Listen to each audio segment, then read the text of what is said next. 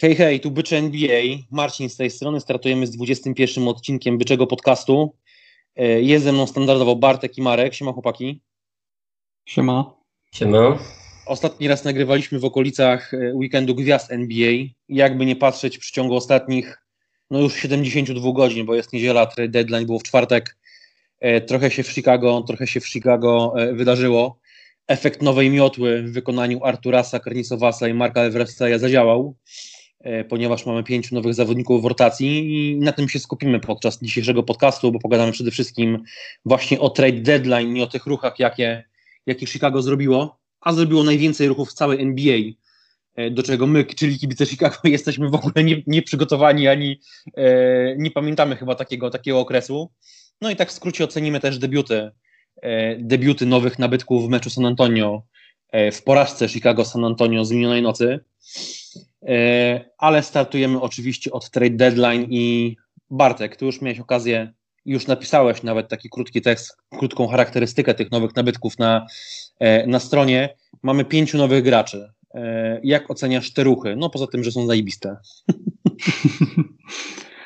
No to jest nowość dla nas, że cokolwiek zrobiliśmy w trade deadline niż przyjęcie jakichś złych kontraktów albo naszych kochanych cash considerations, chociaż i tak cash o my dostaliśmy cash considerations padły. Wydaje mi się, że zrobiliśmy zajebiste ruchy jeżeli miałbym obiektywnie nawet oceniać, kto zrobił najlepsze ruchy w trade deadline, to powiedziałbym, że Bulls, mimo że widzę, że globalnie w NBA panuje opinia, że byli to Nuggets i Miami. No ja też się Mają swoje argumenty, ale... Ja też się skłaniam ku Denver. Ale byki tak na pierwszym, tak, pierwszym, na pierwszym miejscu, Denver... miejscu ewentualnie. Denver czy Miami zrobili ruchy z dobrych drużyn do drużyn, które mogą bardziej powalczyć w playoffach czy o finały. A Bulls z drużyny, która powinna była rozważać tankowanie, stała się drużyną, która powinna powalczyć o to nawet piąte, czwarte, szóste miejsce na wschodzie, więc patrząc pod kątem skoku jakościowego składu, a nie tylko co dodano do tego, co już jest, no to moim zdaniem Bulls zrobili największy krok do przodu. Poza tym najlepszy zawodnik, który tego dnia został przehandlowany, to był właśnie All-Star Nikola Wucewicz, który przyszedł do Chicago. Już jakiś czas temu pisaliśmy o takiej potencjalnej wymianie. To była chyba jedna z pierwszych wymian, jakie wam pisałem, potem już nawet zapomniałem, bo wydawało się, że Wucewicz nie jest do zgarnięcia, tylko że ja myślałem, że u nas wyląduje też Fournier, a wylądował Aminu. Także o Wucewiciu chyba nie ma co się rozgadywać, świetny ruch, nie ma czego analizować, no pozyskujemy All-Stara, no, nie ma o czym mówić. Aminu, który przyszedł w paczce, to na pewno ciekawy weteran. Chyba jeszcze w Portland, kiedy grał, pamiętam, że mi się podobał, teraz miał kontuzję. Nie najlepszy kontrakt, ale kto wie, może u nas się obudzi. Ja, wydaje mi się, że mógłby być super weteranem z ławki. Ja myślę, że Aminu to jest taka bardzo fajna wartość dodana przede wszystkim pod kątem Patryka Williamsa. Nie wiem, czy to nie, nie wiem, czy to jest zamierzony ruch, czy nie. E, natomiast taki weteran, który no, ma bogatą karierę, bo on bodajże 11 rok w NBA jest, e, jest defensywnym gościem. E, czy to nie jest przypadkiem taki ruch w stronę tego, żeby, żeby trochę podszkolić właśnie ten warsztat defensywny naszego nastolatka? Może tak być. Ale przechodząc dalej, żeby też, żebym się nie rozgadał na 10 minut, że Wante Green chyba nie ma o czym mówić to raczej będzie kolega Cristiano Felicio, chociaż wczoraj chwilę pograł i pokazał fajną energię. No te bloki, raczej, tak całkiem, no, całkiem. No, ale myślę, że w rotacji go nie zobaczymy, poza tym to jest schodzący kontrakt i chyba jedyny taki wypełniacz czysto um, umowy, żeby trade przeszedł. Dalej mamy Daniela Tajsa z Bostonu. Tym ruchem jestem zachwycony, nie spodziewałem się, że możemy go wyjąć. Boston po prostu musiał się go pozbyć, żeby nie płacić chyba tego podatku, tak? Tak, tak. No i kolejna rzecz, że e, to też jest schodzący kontrakt, nie? Tak więc Boston tutaj e, nie mam zielonego pojęcia, co widzieli w tym, żeby poskiwać kosztem niego Wagnera i, e, i Luka Corneta, tym bardziej, że Boston też chce o coś walczyć w playoffach, no ale no głupi ruch, po prostu głupi ruch. No. no nasz zysk. No i na końcu Troy Brown i tutaj to moim zdaniem jest taki cichy deal, po którym niewielu się cokolwiek spodziewa albo w ogóle nie kojarzy gościa ja obserwowałem Troja chwilę już przed draftem. Zeszły sezon w Waszyngtonie całkiem obiecujący. Teraz po wyborze Avdi kompletnie chyba wypadł z rotacji. Ale to jest gościu, który gra swój trzeci sezon, ma dopiero 21 lat. Chyba domyślnie jest skrzydłowym, czyli na pozycję numer 3, tam gdzie zawsze mieliśmy braki. Wczoraj pokazał kilka naprawdę fajnych akcji, dobrze broni, no i też plus dla niego. Ile on zaliczył? Trzy asysty wczoraj, dobrze pamiętam? Tak, trzy asysty, osiem punktów, trzy asysty. On no. przez dużą część swojej kariery przed NBA był rozgrywającym, więc to też nie jest przypadek, że on się dobrze czuje na piłce i daje nam możliwości i wpisuje się w tą taką multi-positional basketball, o której mówił Arturas przed sezonem. Arturas też wspominał na konferencji po trade deadline, że czy Wucewicia, czy Tajsa skautował jeszcze w Europie i Troja Brauna też skautował przed draftem, więc myślę, że tutaj nie ma przypadku. Pożegnaliśmy to też, trzeba powiedzieć, kto odszedł. Luke Cornet, Daniel Gafford, Wendell Carter Jr. i dwa pierwszorundowe piki, więc pytanie, czy uważacie, że było warto oddać te piki? Ja na pewno uważam, że tak. Wendell, który delikatnie mówiąc irytował nas ostatnio do białości, przynajmniej mnie. Cieszę się, że odchodzi. Życzę mu wszystkiego co najlepsze, bo myślę, że ma potencjał, ale potrzebował zmiany otoczenia. Gafford zagrał już fajny mecz w Waszyngtonie. No i jestem mega zadowolony z tego, jak Artura zrobił wymiany, bo pamiętacie, jak pisaliśmy chwilę po tym, jak dostaliśmy e, tweeta od Wojnarowskiego właśnie o wymianie Gafforda i tak Gafforda za właśnie za Wagnera i Troja Brauna i od razu napisaliśmy, Gafford, że to jest... i Hutchisona, no. I, I Hutchisona. Właśnie zapomniałem o Chandlerze, bo zapomniałem, że on w ogóle u nas grał, bo nie gra. Pisałem wam od razu, że to jest chyba jakaś podkładka pod kolejny ruch. No i nie minęło chyba godzinę i zaraz mieliśmy Wagnera w Bostonie, prawda? Mhm. Także z mojej strony to tyle. Jest, mam nadzieję, że wy też jakoś podobnie to widzicie i nie macie żadnych obiekcji co do oddanych tych dwóch pierwszorundowych pików, bo ja nie mam żadnych. To właśnie może Marek, ty tutaj zabierzesz głos. Uważasz, że warto było oddawać piki za, e, za Alstara? No i jak przede wszystkim w twojej ocenie wyglądał ten trade, trade deadline?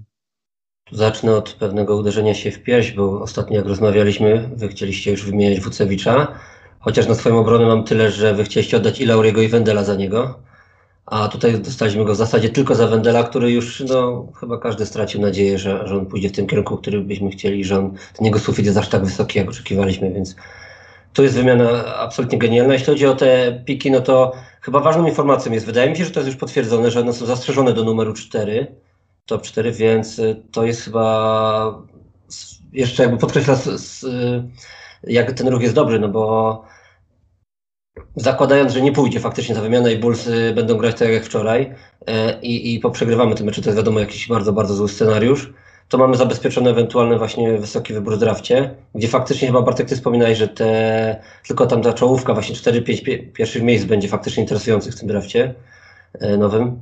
Więc to jest fajne zabezpieczenie na piki no, za All-Star na dziś. Zobaczymy. No, wydaje mi się, że Bulls aż takich strasznych wariatów z, z draftu już dawno nie wyciągnęli, więc myślę, że, że to jest ruch rozsądny i też ileż możemy czekać na to, że przyjdzie w drafcie jakiś zbawca. Jak już to, no, to za, za, zakładając, że te piki Chicago będą w okolicach, no nie wiem, w przedziale między 10 a 20 miejscem, tak, tak, tak, tak zakładajmy, to, to ciężko oczekiwać, żeby, e, żeby Orlando wybrało w tym przedziale e, przyszłościowo, ale stara, tak, który w ciągu, nie wiem, roku, trzech lat będzie, będzie jakimś game changerem, tak, więc to na pewno, tutaj chyba nie podlega w ogóle dyskusji, że to jest, że to jest ruch na plus, no. Ja to przynajmniej tak widzę. No tutaj jeszcze ważnym aspektem tej wymiany jest pozbycie się Otto Portera i jego gigantycznego kontraktu. Wiadomo, on kończy się po sezonie, ale ogólnie takie miałem przemyślenie, że moim zdaniem Chicago ma dwa z top 20 najgorszych kontraktów w lidze, mieli w swoich zapasach. Właśnie jeden to był, jakby weźmiemy całościowo kontrakt Otto Portera, to był jeden z najbardziej przypłaconych graczy w stosunku do tego, co dawał na boisku. A drugim takim jeden z najgorszych kontraktów moim zdaniem jest kontrakt Felicie, prawda? Te 4 no, czy 5 tak. lat po za 50 baniek, to, to jest e, jakieś kompletne nieporozumienie, patrząc ile goś minut zagrał i jakie dał statystyki. Więc super, że z jednego z tych kontraktów po prostu pozbyliśmy się go i no i już nie będzie ciążył. Zresztą Otto Porter był raczej irytujący w ostatnim czasie niż, niż faktycznie coś dawał drużynie. Więcej Więc, go nie było jak był. No to jednocześnie, no ja najbardziej bolałam nad stratą Gafforda, tak? To jest tutaj mój ulubieniec w jakiś tam sposób. No ale też dostałem za niego dość wartościowego gracza. Tezis, e, mówię, nie, nie znam aż tak bardzo jego gry, ale coś tam śledziłem i do, podoba mi się to, że, że właśnie dostarcza dwóch rzeczy, których w Chicago najbardziej potrzebujemy, czyli obrony i no, trójek z, z autowodu. No, Wendel tego kompletnie nie dawał, więc, więc to jest też bardzo fajny ruch. Tutaj, tak jak mówicie, ten, e, ten Troy Brown Jr. E, może być ciekawym nabytkiem. Dużo ludzi podkreśla to, że w bańce rzuca chyba 15 punktów na mecz, więc, e, więc tam się gdzieś mocno wykazał i tu liczymy na to, że będzie gdzieś na tym poziomie grał. A powinien dostawać Chicago swoje minuty, bo, bo Patrick Williams gra dość nieregularnie i często gra krócej w meczu. A jeżeli wchodził za niego, no to myślę, że, że będzie miał szansę się pokazać swoją grę. No a reszta Green, no to jest jakiś taki, jak wspomniał Bartek, uzupełnienie składu. No Hutchinsona nam nie szkoda, bo ta, właśnie zastanawiam się, co tam było. Czy tam były jakieś problemy z trenerem, czemu on w ogóle nie grał? Mówiło się o jakichś personalnych problemach. E, tak. Przecież nie grał tak źle wcześniej, więc to mnie zastanawia, że w ogóle nie dostawał szans, więc dla niego super sprawa, bo może gdzieś w końcu będzie, będzie mógł, mógł coś zaprezentować, bo gość ma potencjał, żeby przynajmniej jakimś rezerwowym być. Więc, więc liczę, że, że dla niego to jest dobre. No i strata Corneta, no to bez komentarzy. Także ciężko jest oceniać źle ten, ten, ten trade. Mam taką teorię, że to być może był najlepszy ruch, przynajmniej z Wucewiczem od czasu e, ery post Jordana. I nie, nie, nie, mogę sobie przypomnieć, żebyśmy kogoś tak dobrze w tradzie ściągnęli. Nie mówię o wolnych agentach, tylko po prostu jakąś taką dobrą wymianę, e, która by nam tak dużo dała od razu. Nie? To jest największa wymiana z udziałem Chicago Bulls od 26 lat i Denisa Rodmana, także to sporo mówi o tym, co się działo w tej drużynie w erze post-Jordan. To ja powiem jeszcze od siebie, bo wy już wyczerpaliście tak jakby temat oceny. Ja się jak najbardziej zgadzam z tym, że to było bardzo, to było bardzo dobre trade deadline dla byków, ale e, tak z czystej niesportowej strony e, te ruchy, jakie wykonało Chicago i to jak, tak jakby to, jak wygląda struktura e, w ogóle byków, organizacji zawodników w tym momencie, pokazuje, że, e, że jesteśmy w tym momencie pokładanym zespołem. I mam tutaj na myśli jedną rzecz. Mam tutaj na myśli to, e, jak wygląda salary drużyny. Znamy z ostatnich lat, z przeszłości, to jak memicznie wyglądały kontrakty, e, kontrakty, no tak jakby w ogóle struktura płac w, zespole, tak? Najlepiej opłaconymi zawodnikami byli goście, którzy w ogóle nie grali, czy to był Felicio, czy to był przejęty kontrakt Omera Asika, e, czy to był buyout e, Dwayna Wade'a, czy to był kontrakt Rondo, mm, czy to ostatnio właśnie kontrakt od Otto Portera.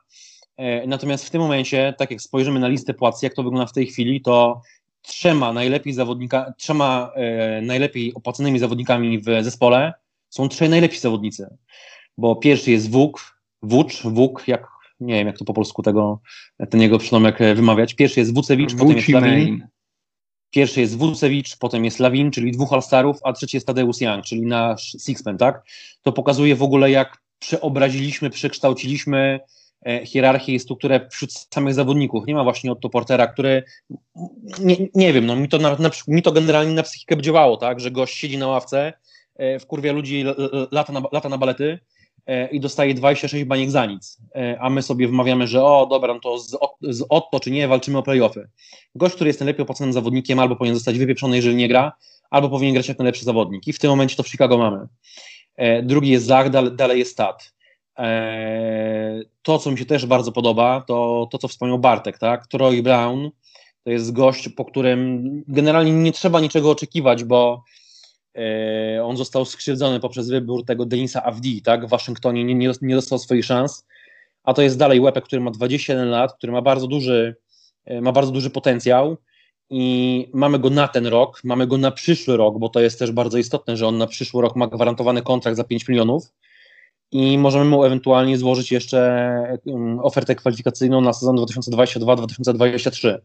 Tak więc patrząc tak na świeżo, 21-latek, który przez pół kariery grał i tam w koledżu grał jako rozgrywający, który ma świetne warunki fizyczne, który potrafi grać w obronie, e, który też ma ciąg na kosz, co nam w ogóle pokazał w dniu dzisiejszym, bo bardzo fajnie ta jedna akcja była, no wiadomo, to jest jedna, jedna akcja, ale ta jedna akcja, kiedy wleciał pod kosz i skończył akcję, była bardzo efektowna ma półtora roku na to, żeby przekonać do siebie, żeby przekonać do siebie e, sztab, tak? czyli Donowana, Arturasa i, i Eversleya.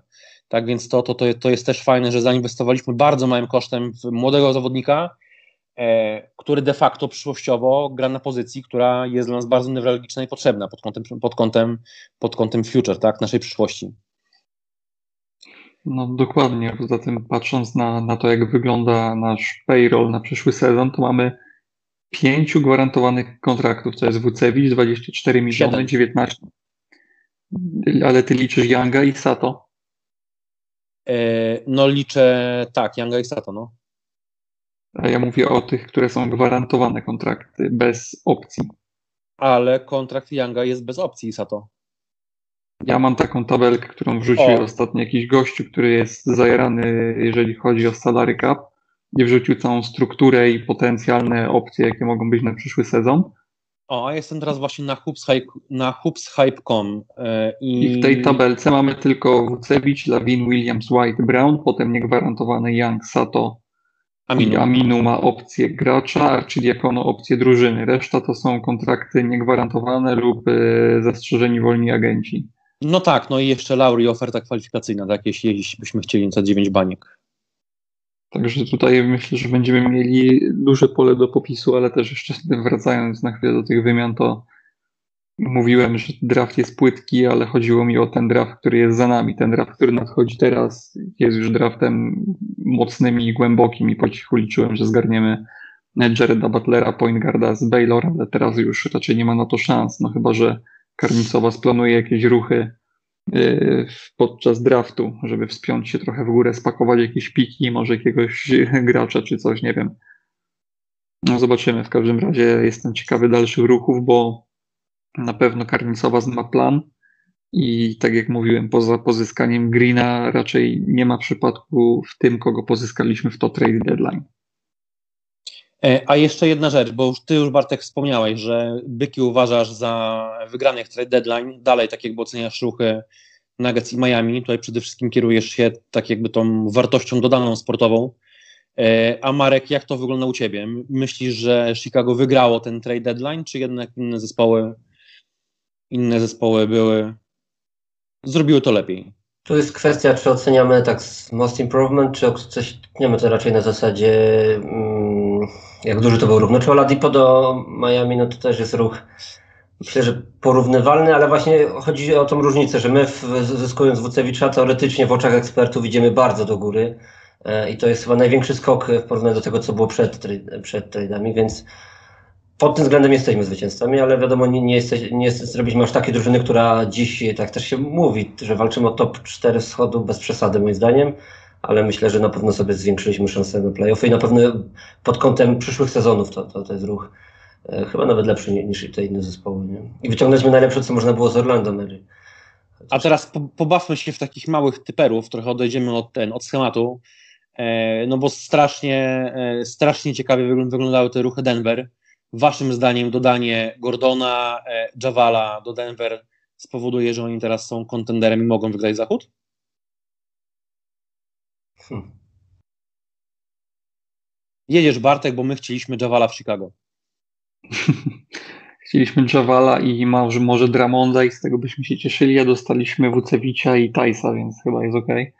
Znaczy, Ja chyba w tych, wszystkich, w tych wszystkich przewidywaniach no to strzeliśmy, że to będzie e, albo Dramont, albo Kat, nie? No ewentualnie ja jeszcze pisałem, że jeśli doszłoby do, do transakcji z Lonzo Ballem, to ja chętnie bym widział Stevena Adamsa, jeśli trzeba by złapać jego kontrakt, no ale ale skończyło jak się skończyło i skończyło się dobrze. którymi was męczyłem, wysyłałem wam Wucewicza i Furniera do Chicago, ale potem w ogóle straciłem nadzieję, że jest szansa No na to już wyjęcie go i wróciłem, to też pod koniec stycznia o tym pisaliśmy, to już wróciłem nie wiem, czy czytaliście, ale Danny Ainge był mocno gdzieś tam głośno mówił o tym, że on też bardzo chciał Wucewicza, ale w ogóle nie miał pojęcia, że on jest dostępny, a tu wylądował w Chicago, więc możemy No to- powiedzieć, że jednej nocy dwa razy wydymaliśmy Boston, więc No to ten, ja chyba też ch- chyba wstawiłem na, na naszej grupie, że ten Daniel Greenberg, ten dziennikarz z Chicago, rozmawiał z jakimś gościem z ESPN i e, ten gość z ESPN po rozmowie z wieloma GM-ami był bardzo, ale to bardzo zdziwiony tym, że Nikola Vucevic w ogóle był do wyjęcia w trade deadline.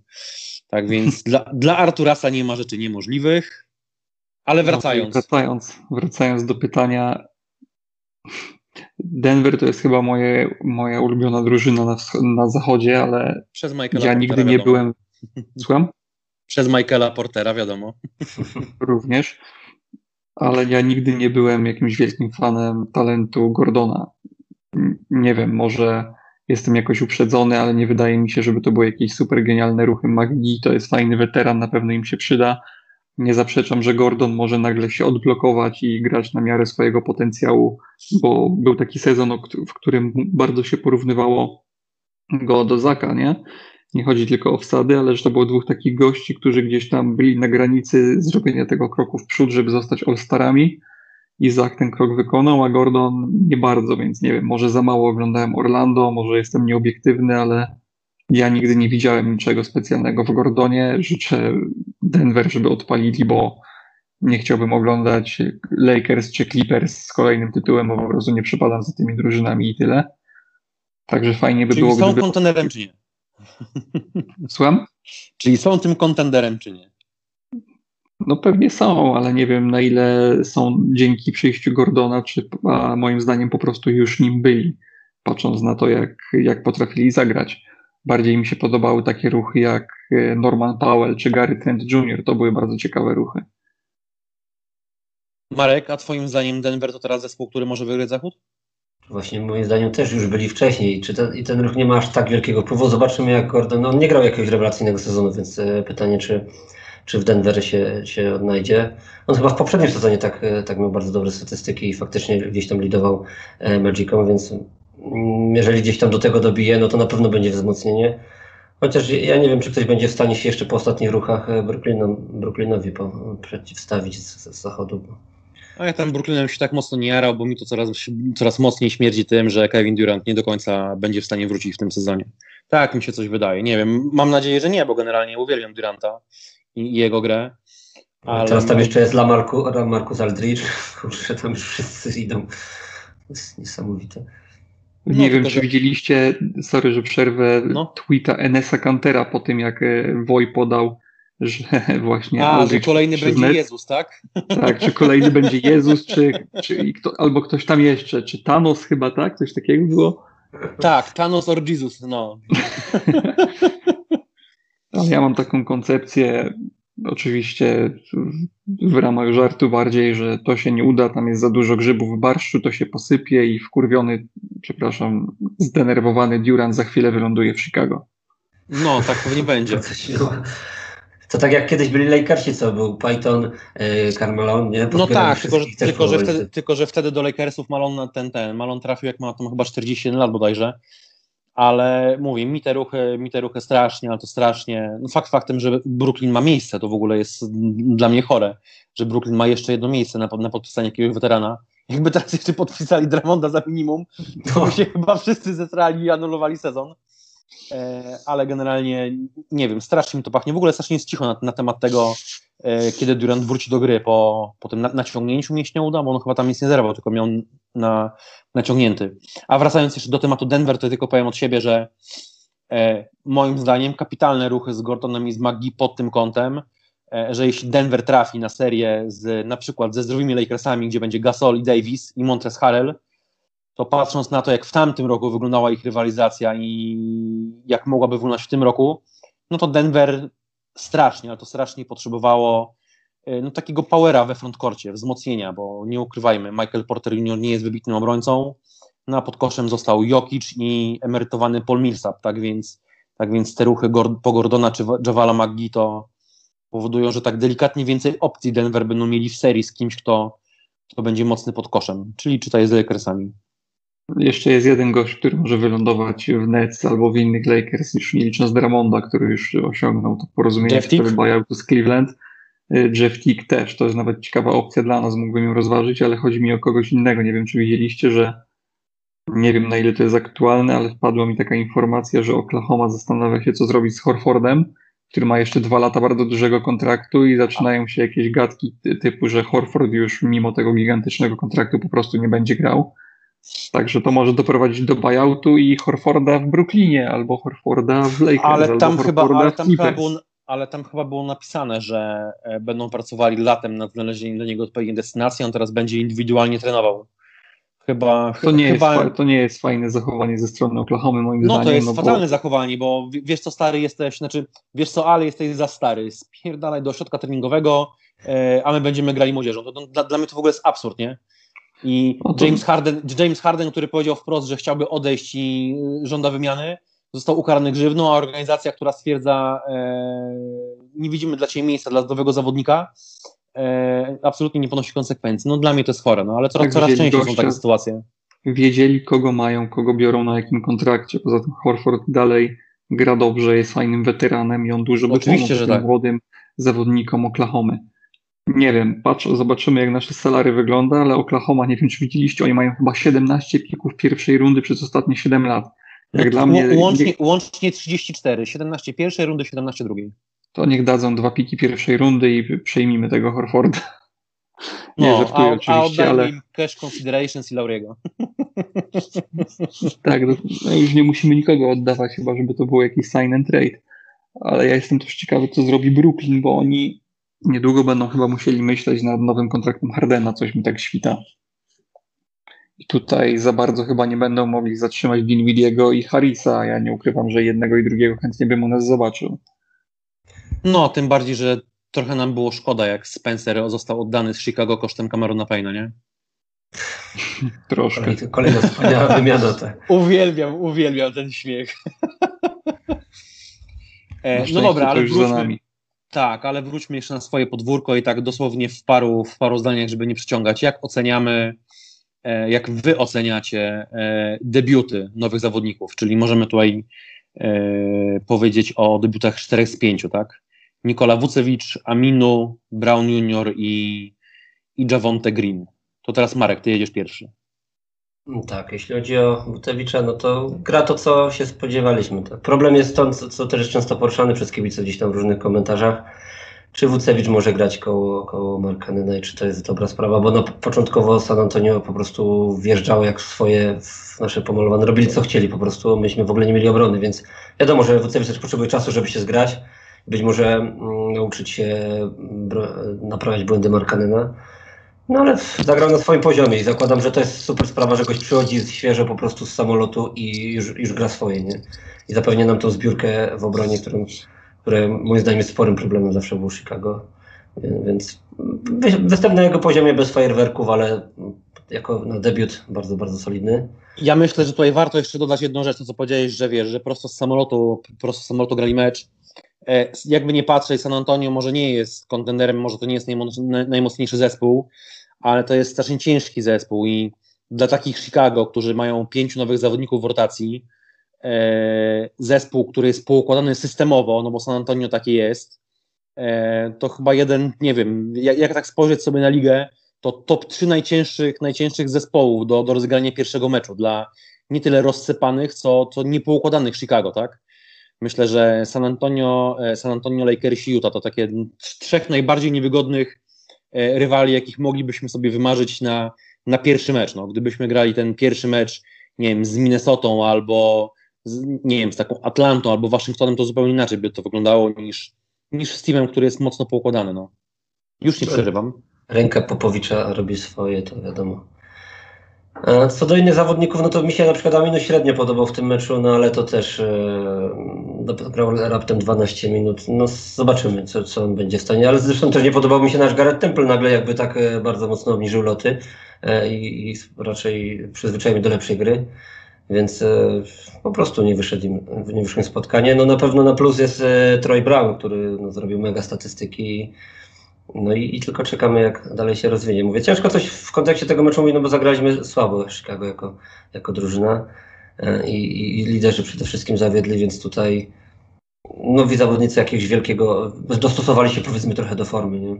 No ale wiadomo, no potrzebujemy czasu, kolejnych spotkań. Na szczęście następny mecz jest z Golden State, więc nie aż tak topową drużyną, może będzie, będzie łatwiej to poukładać, bo potem jest tragedia. Z tego co patrzę w kalendarz, to mamy tak trudny terminarz jak chyba nigdy w tym sezonie. Najtrudniejszy tydzień mi się wydaje w tym sezonie. No tak, tam jest Phoenix i Utah bodajże, nie?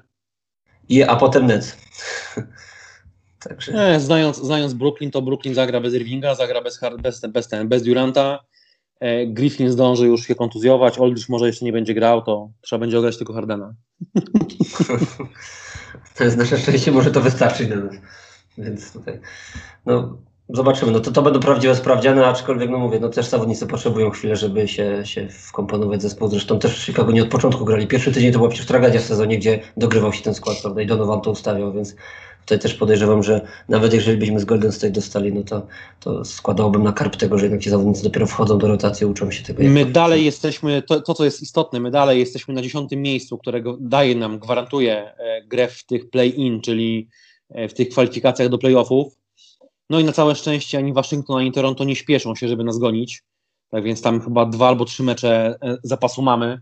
Tak więc tutaj jakakolwiek porażka nic nam jeszcze E, nic nam jeszcze, nic nam jeszcze nie szkodzi. To, e, nie ma co się, nie ma co się martwić właśnie takimi porażkami jak ta San Antonio. Bartek, a w twoich oczach jak te debuty wyglądały?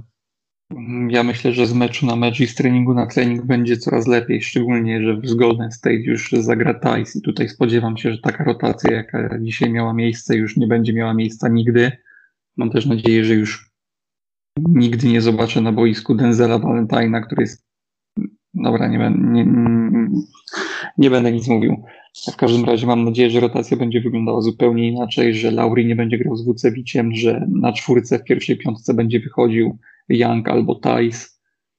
Jestem przekonany, że Thais to będzie super, super, no po prostu super nowy zawodnik w rotacji. Chciałem powiedzieć, że jakiś strzał, ale to raczej nie jest strzał, no bo to jest gościu, który grał w pierwszej piątce Bostonu, który miał się bić przecież o najwyższe cele. Co do samego meczu, no to nie uważam, żeby taki mecz mógł się powtórzyć, bo to nie jest tak, że my nie mieliśmy opcji na zdobywanie punktów, po prostu te oddawaliśmy rzuty z naprawdę dobrych pozycji, akcje wyglądały fajnie, ale nic nam nie wpadało do kosza. Trójka leciała do kosza i wypadała z kosza, layupy wykręcały się z tablicy. No przecież pisaliśmy w trakcie meczu. San Antonio chyba gdyby rzucało tyłem z zamkniętymi oczami pod nogą, to to by wpadało. Nam nie wpadało kompletnie nic. Wucewicz, gdyby wszyscy grali na normalnym poziomie, myślę, że spokojnie by zrobił linijkę typu 30 i do tych 9 zbiórek dorzuciłby jeszcze z kolejnych 5 asyst, bo też fajnie rozdawał piłkę i to jest na pewno nowość. Raz, że Wucewicz dawał dużo przestrzeni innym zawodnikom, bo skończyło się odpuszczanie naszego wysokiego na dystansie, tak jak wcześniej z Wendelem. Pamiętacie, Wendel dostawał piłkę i on sobie stał sam, nie miał, na, nie wiem, w promieniu 5 metrów chyba, czy no 5 to przesadziłem, w promieniu 2-3 metrów nie było nikogo obok Wendela czy obok Gafforda. Po prostu to było ignorowane. Teraz to już się skończyło i też nasi zawodnicy muszą się nauczyć grania z takim centrem, bo było dużo akcji, gdzie czy White, czy Sato w momencie, w którym Wucewicz sprytnie robił krok do tyłu za linię i stał czysty i mógł rzucać za trzy, to oni jechali na korzy i oddawali jakieś akrobatyczne rzuty, czy, czy popełniali straty. Co do strat, standardowo 14 strat, San Antonio po samych naszych stratach zaliczyło 22 punkty. No tak się nie da wygrywać. Na, na tablicach wyglądało to fajnie, asysty też, no ale skuteczność, to co mówiliśmy, plus za 3, nam prawie nic nie się działo. San Antonio rzucało trójki na poziomie 40% już, i ten już był nie do wygrania. Trzy, trzy razy w tym sezonie rzucaliśmy na skuteczności w okolicach 23%. To był jeden z tych właśnie, jedno z tych spotkań. Wszystkie trzy oczywiście przegraliśmy. No, także tutaj musimy na pewno troszkę potrenować i pograć razem. Donovan musi sobie wykrystalizować tą rotację. Musi pamiętać, że Denzel Valentine nie powinien już nigdy zagrać w koszulce Chicago Bulls. Że Ale i tak jest plus, bo Denzel grał, dzisiaj, minuty... Denzel grał dzisiaj tylko 6 minut, więc to i tak już jest plus. To... No 6 minut za dużo. Lauri Markanen, jeżeli dalej zamierza tak grać, to nie powinien grać 26 minut, tylko 6 bo Lauri w 26 minut zrobił linijkę 10 punktów, 3 zbiórki. Dla porównania Troy Brown w 13 minut zrobił 8 punktów, zbiórkę i 3 asysty. O czym my w ogóle mówimy? Znaczy Także ogóle... nie wiem, kto jeszcze Zobacz. ma zamiar bronić Lauriego, bo wydaje mi się, że nie ma już żadnych argumentów i no, jeżeli czegoś nie. żałuje w trade deadline, to to, że Lauri nie poleciał. No na pewno, no, patrząc na to, jak, jak, jak zespół w tym, w tym momencie wygląda, to chyba nikt nie płakałby po Laurim, jeśli pozyskalibyśmy, pozyskalibyśmy Lonzo. No. Zresztą ja nie płakałbym po Laurim, gdybyśmy pozyskali nic. Chociażby pik drugiej rundy by mi wystarczył na dzień dzisiejszy. Albo Camerona Payne z Phoenix, nie? Nie wiem. Kolejnego kumpla do Felicio na ławkę, ale żeby Laurim mnie nie irytował tym, co robi, swoim, nie wiem, brakiem agresji, zaangażowania, piłka mu lata koło nosa, on nawet nie potrafi ręki wyciągnąć. No, nie wiem. Wiesz co, to jest Bardziej ten, mnie tylko jest, frustruje to, to Denzel jest... Valentine, który myśli, że jest Stephen Karem. To jest strasznie przykre, bo 26 minut w meczu San Antonio grał Lauri i Kobi, nie? E, Lauri miał 3 zbiórki, 0 asyst, Kobi miał 5 zbiórek, 4 asysty. E, Lauri nie miał żadnego bloku, a Kobi miał blok i, i przechwyt, nie? Tak więc, kurwa, to jest po prostu tragedia. To jest, to jest tragiczne. No przecież Javonte Green, który zagrał ile? Też kilka minut. minut. Chyba dwa bloki zdążył zaliczyć i przechwyt. Tak, dwa bloki. I cztery zbiórki. I cztery zbiórki. I przechwyt. No, tylko Javonte Green nie ma siedmiu stóp wzrostu. Lauri mentalnie też chyba nie ma tych siedmiu stóp wzrostu. Ja jak zobaczyłem, że Lauri jest w pierwszej piątce, to byłem załamany. Bo od razu też wam napisałem, że nie widzę tego i ja mam nadzieję, że to było związane tylko z brakiem Tajsa i tym, jak... Nie, ja, ja, ja myślę, że jeszcze ja myślę, że jeszcze z Golden State też zagra w pierwszej piątce, ale też w trakcie meczu ci napisałem, że Lauri bardzo szybko dostał zjazd do bazy kosztem Aminu i myślę, że myślę, że teraz z meczu na mecz albo to będą coraz szybsze zjazdy, yy, albo generalnie straci rolę startera. Dla Lauriemu też w ogóle powinna się zapalać lampka, tak? Jemu pozostało 28 e, spotkań i 28 szans na to, żeby pokazać, że warto mu dać jakikolwiek kontrakt w NBA, a takimi występami jak ten San Antonio, to, to raczej sobie dużego kontraktu nie wywalczy. W Eurolidze też dobrze płacą. No, tam w CSK albo Barcelonie. Ja dodam tylko no. od siebie jeszcze jedną fajną rzecz, że e, w poprzednim meczu San Antonio, tam z dwa tygodnie temu, czy te, trzy, Jacob Poet miał career high, czyli tam 14 albo 16 zbiórek, teraz miał 9, a Chicago, mimo że to dzisiaj nie wyglądało dobrze, e, to wygrało deskę San Antonio i mieliśmy 11 zbiórek w ataku, co zdarzały nam się w tym sezonie już występy z, z plus 10 zbiórkami na, na atakowanej desce, z dwie z tego miał Wucewicz, E, ale no widać, e, widać, że jeśli w ogóle jest więcej przestrzeni, bo Wuce, Wucewicz jakby nie patrzeć wyciąga wysokiego obrońcę, tak, z, spod tablicy, to ta przestrzeń pod koszem, ta przestrzeń pod koszem jest, jest zdecydowanie większa i, e, i miejmy nadzieję, że z meczu na mecz będzie coraz lepiej. No dzisiaj nas wykończyły straty i skuteczność, bo czy tak jak mówisz, zbiórka, czy asysty zespołowe, to San Antonio miało tylko jedną asystę więcej. Także to, to nie tak, że my zagraliśmy fatalnie, to po prostu piłka nie wpadała, plus standardowo jak Chicago nie zrobi w meczu 10-15 strat, to nie jest mecz Chicago. Bo nie mamy rozgrywającego.